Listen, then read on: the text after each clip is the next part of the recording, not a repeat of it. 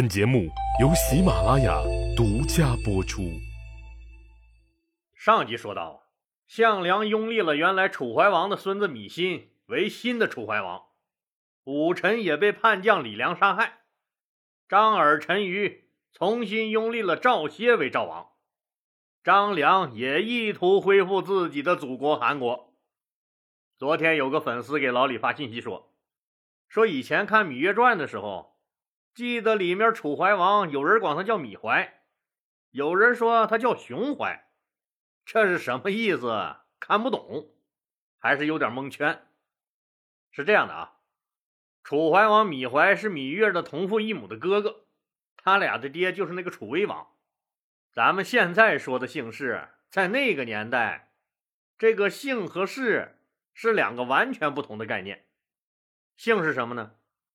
姓是由你祖上居住的村落或者所属的部族名称得来的，这个姓是不变的。楚国的王族就是姓芈，那氏是什么呢？就是根据君主给你封的地、赐你的爵位，或者你所任的官职来决定。那一看这个氏就是不断变化的。芈月的哥哥楚怀王就是姓芈，熊氏，所以就叫芈怀或者熊怀，都是指他一个人儿。现在项梁拥立的这个芈心，也可以叫他熊心。那个年代一般的规矩是，对于男子只称其氏，不言姓。所以，准确的说，楚怀王就应该叫熊怀，他孙子小楚怀王就应该叫熊心。你像屈原，他本身就是王族，当然他也姓芈，但他是屈氏，所以一般人们不管他叫米原，而是叫他屈原。明白了吧？说陈胜死了以后，章邯的灭火小分队四处出击。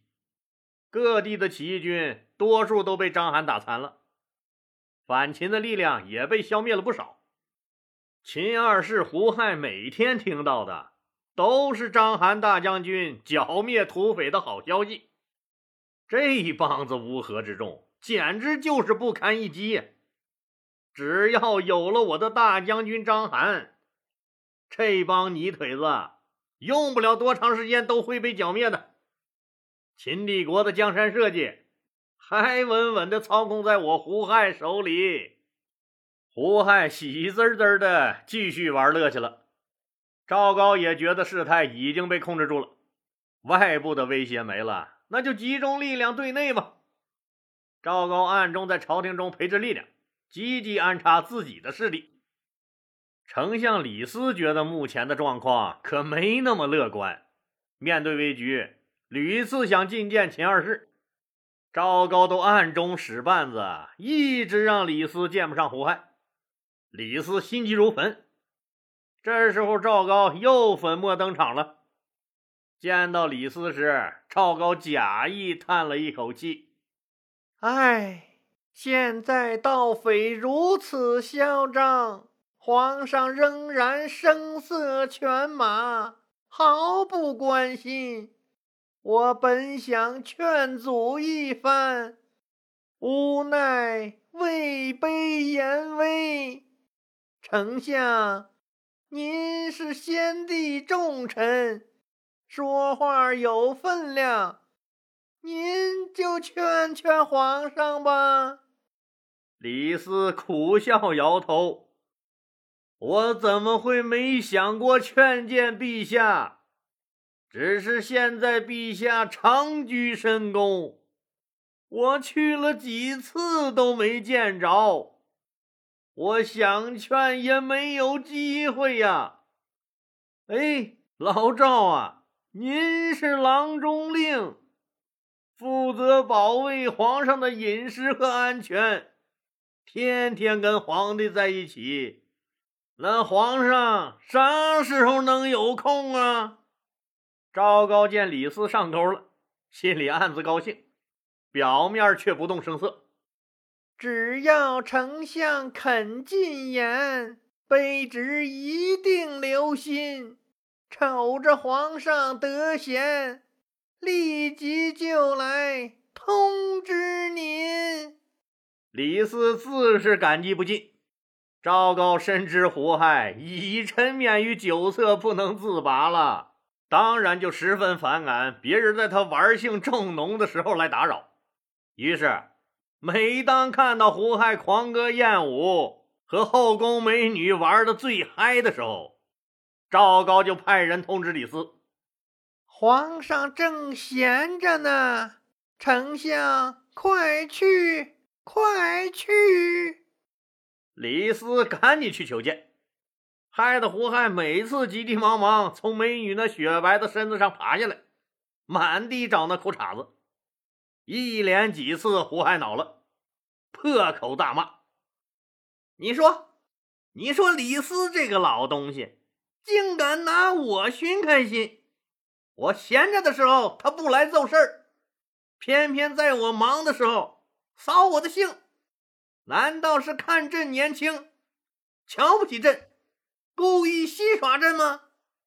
赵高在一旁立即应声道：“哎呀，坏了，皇上！如果丞相真这么想，那可就糟了。在沙丘那件事上，丞相认为自己立了大功，现在……”陛下，您做了皇帝，他却没有捞到多少好处，必定怀恨在心。那他已经是丞相了，陛下怎么再封他？前一段时间倒是听他的家人露出口风，意思是说。李斯大概是想让陛下封他为王呢。胡亥气得破口大骂：“李斯，你个老匹夫，给脸他妈不要脸！看我得空怎么收拾你！”赵高见胡亥的脸色越来越难看，压低了嗓门说了一句要了李斯命的话。哎，还有一件事儿，陛下，您要是不问，臣可不敢说。胡亥厉声问：“莫非又与这李斯有关？”赵高接着说：“陛下息怒，丞相的长子李由现任三川郡守。”造反闹事的贼子陈胜，就是丞相的同乡。正是因为这层关系，所以盗贼们经过他三川郡的时候，李由也不组织攻击，致使事端越闹越大。臣还听说。李由与那陈贼有过书信往来。胡亥正在气头上，反了，反了！赶紧去调查。要是真有这事儿，哼！赵高赶紧去拼凑李斯的所谓谋反证据去了。朝廷里面是这个状态，那么这时候章邯的灭火队又进展的怎么样了？章邯的战无不胜，用切实行动给了自己信心，也给了秦帝国和胡亥信心。面对猖獗而起的六国残余，章邯决定趁胜追击，枪打出头鸟，谁冒头就先干掉谁。章邯的眼睛盯上了已经称了魏王的魏咎同志，那好几个称王的，为什么就先盯上魏咎了呢？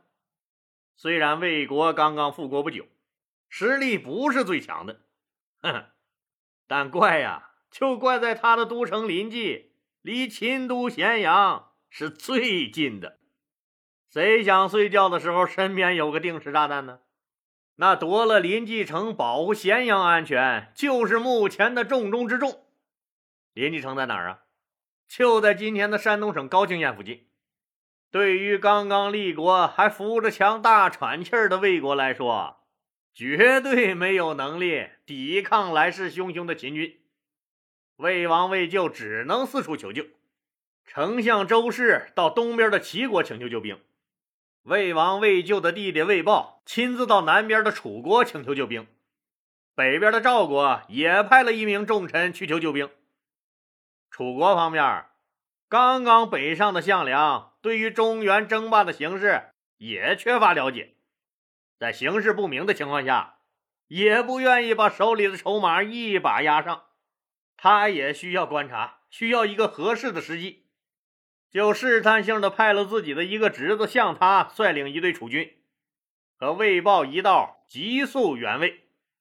齐国更直接，齐王田丹亲自率领齐军主力，与周氏一道也来援魏。由于王离率领的秦北部军正在攻击赵国，赵国自己也是战事吃紧，暂时无力援助魏国。章邯知道你魏就去搬救兵了。好，我就围住临济城，采用典型的围点打援战术，专打你的援军。当时起义军中，也就是楚国和齐国最为强悍。现在章邯静静的等着楚和齐这两条大鱼。在临济城外，齐王田丹率领的齐军和向他带领的楚军胜利会师了。他们在庆祝胜利会师的时候，没有发现远处一双眼睛冷冷地盯着他们。由于连续急行军，齐军和楚军都很疲惫。他们刚到了临济城下，水还没来得及喝一口，章邯军就发起了猛攻。对章邯这种不要个逼脸的行为，齐军和楚军当然要以牙还牙了。临济城中的魏军也趁机打开城门，冲出来和章邯拼命。一时间，双方刀枪剑戟、斧钺钩叉在烈日下闪着寒光，击鼓声、喊杀声、刀枪撞击声、惨叫声、头骨碎裂声响彻云霄。双方激战了三天三夜，不分胜负。齐军在他们齐王田丹的亲自督战下。楚国的项家军在项他的率领下，个个勇猛异常。章邯看出来了，对手是真来玩命的，绝不是之前周文的那些乌合之众可以比的。硬攻看样是赚不着便宜了，章邯赶紧收兵。田丹、向他、周氏见章邯收了兵，也不追赶，实际上也追不动了。你想？一路急行军到了临济城，饭没吃一碗，水没喝一口，就互砍了三天三夜。我们都知道，人在精神高度紧张时，可饿困都不觉得了；一旦精神松懈下来，完了，人立马瘫在那儿了。士兵们都累坏了，饭也顾不上吃，狂喝了一肚子水，倒在路边就睡。叫都叫不醒，留下守夜的军官和士兵站着站着就睡着了。张邯就等这个时候了。等到夜深人静的时候，张邯的大军出发了。哎，老李，张邯的大军不是也打了三天三夜吗？他们还能打动？对呀，张邯的大军是也打了三天三夜，但是之前人家章邯军是以逸待劳。齐楚军可是千里急行军跑过来的，齐楚军要比章邯军疲乏的多了。章邯一撤兵，撤到安全地带，马上安排后勤，加紧埋锅造饭。士兵紧急休息之后，章邯做了全军总动员。他告诉士兵：“此战必胜。虽然我们也很疲劳，但是齐楚军已经撑不住了。”我们必须抓住这唯一的一次机会，彻底击溃他们。当然了，夜袭齐楚联军也不是那么容易的，人马少了不行。双方打了三天三夜，章邯早就看出来了，齐楚联军还是很强悍的，让对方得到消息更不行。齐西，齐西，胜在一个“齐”字。就是要神不知鬼不觉，天降奇兵。这数万人悄无声息的行动，简直就是不可能完成的任务。章邯想尽了一切办法，愣是让这个不可能成为了可能。为了防止士兵行军中说话，也防止战马嘶鸣，就命令所有的人和战马嘴里都叼着一个木棍木棍两头绑着绳，往脑后一系，谁也出不了声了。章邯发明的这招，四百多年以后，让曹操在官渡之战中玩到了极致，把兵力远胜于自己的袁绍击败，逐渐确立了他自己的霸主地位。以后老李讲三国的时候会讲到这一段。章邯大军就这样悄无声息的到了齐楚魏联军的面前，当然了，他们毫无察觉。都在肆无忌惮地磨着牙、放着屁、打着呼噜、做着美梦。一部分人在睡梦中还没醒来，这脑袋就不在脖子上长着了。被惊醒的人们惊慌失措，好多人慌乱中连兵器都没找着，就像西瓜一样被人切了。齐王田丹、魏国丞相周氏双双战死，像他在乱战中拼死逃回楚国，齐楚魏联军大败。兵士死的死，逃的逃。作为堂堂一国之君的田丹都战死沙场了，可见这一战的惨烈程度。章邯大军再次包围了临济城，那时候最强大的抗秦力量也就属这三家了。三家联军都被章邯挫了骨扬了灰了，大家心里都清楚，短时间内不会再有援军来了。林继承陷入了恐怖的死亡阴影中。魏王魏咎是个真正的君子，主动派人找到章邯谈投降的条件。关于他自己的什么待遇编制问题，一个字也没提。他魏咎投降的唯一一个条件就是，章邯军不得杀害城中百姓。章邯也大为感动，同意了魏咎的请求。国在人在，国破人亡。魏王魏咎在开城门投降的同时，一把火点燃了自己，自杀殉国了。魏王魏咎主动向秦军投降，对魏国臣民尽了保全之责，不可为，不仁义，舍身赴死，没有辱没一国君主的尊严。不可为，不壮烈，为救千古。一千八百年后的一天，大明王朝最后一个皇帝明思宗朱由检，哎，对，可能说朱由检有些听友不熟悉，就是我们经常说的崇祯帝。他眼见着李自成的农民军就要攻破北京城了，崇祯帝来到紫禁城北面的万岁山。这个地方又叫眉山，也就是景山，在这儿上吊自杀了。死之前，他给李自成留了一封遗书，内容主要是说自己没有继承好祖辈的基业，没脸去见祖宗，自己的尸体可以任由李自成起义军蹂躏和处置，但希望李自成的农民军对城中的百姓。一个都不要伤害。时间又过了三百年，清朝末代皇帝溥仪说：“我不管日本人在东北杀了多少老百姓，也不管他们运走多少粮食和煤，反正不让我当大清国的皇帝，我是不甘心的。”溥仪呀，溥仪，看看上面两位，虽然你身上爱喷个什么古龙水。但我还是隐隐约约闻到了一股很大的人渣味呀！你看，同样是王，做王的差距咋这么大呢？真是王比王得死啊！所以封建社会的结束也是有道理的，领导干部的素质下降的太厉害了。魏王魏咎的弟弟魏豹在开门投降的时候，混在老百姓的人堆里，撒丫子跑到了楚国，向项梁和楚怀王芈心哭诉去了。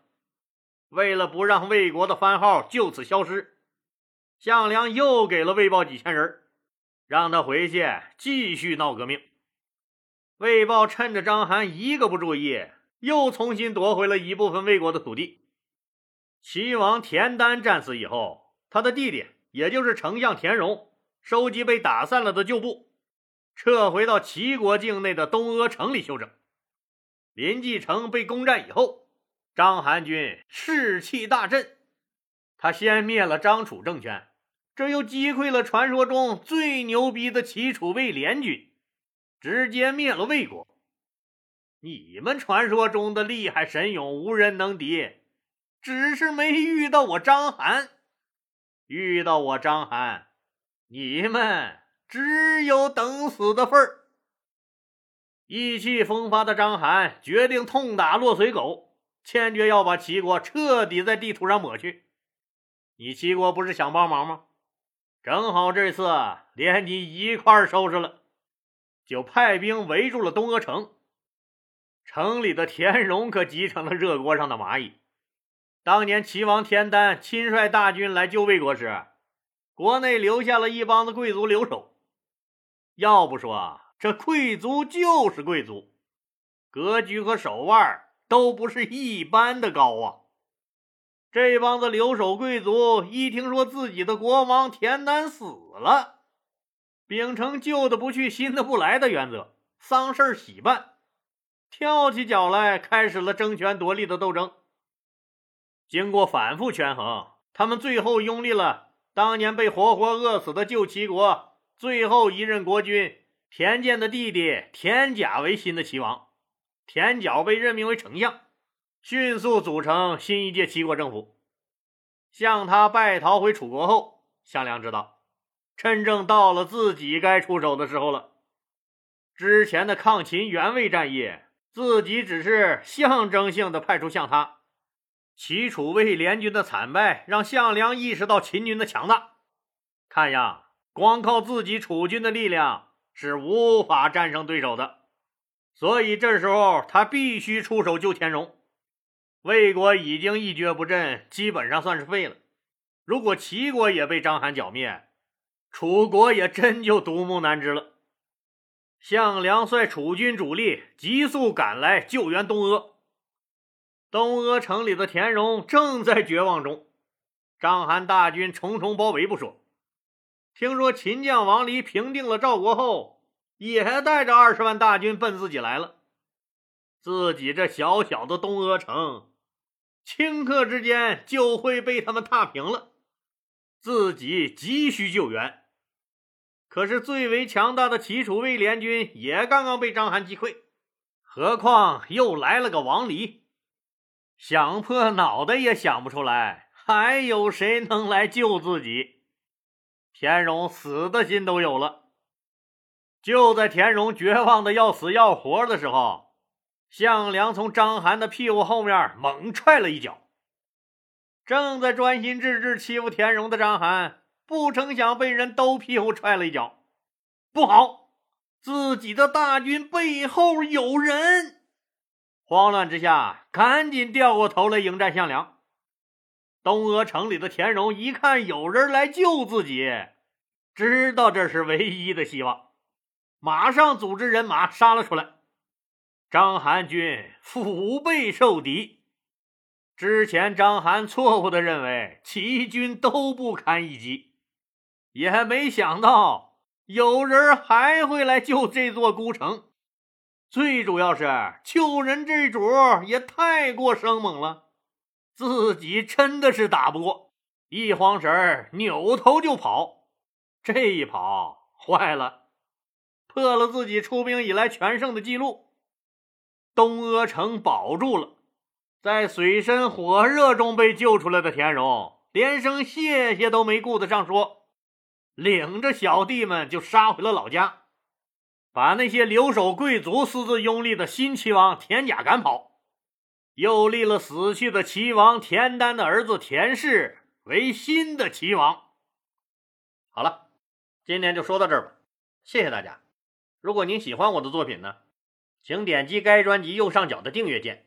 喜马拉雅对本专辑提供免费的订阅服务，订阅以后节目有更新。就自动显示在节目列表中了，方便您的收听。更欢迎老铁们打赏、点赞、评论、转发和分享，谢谢。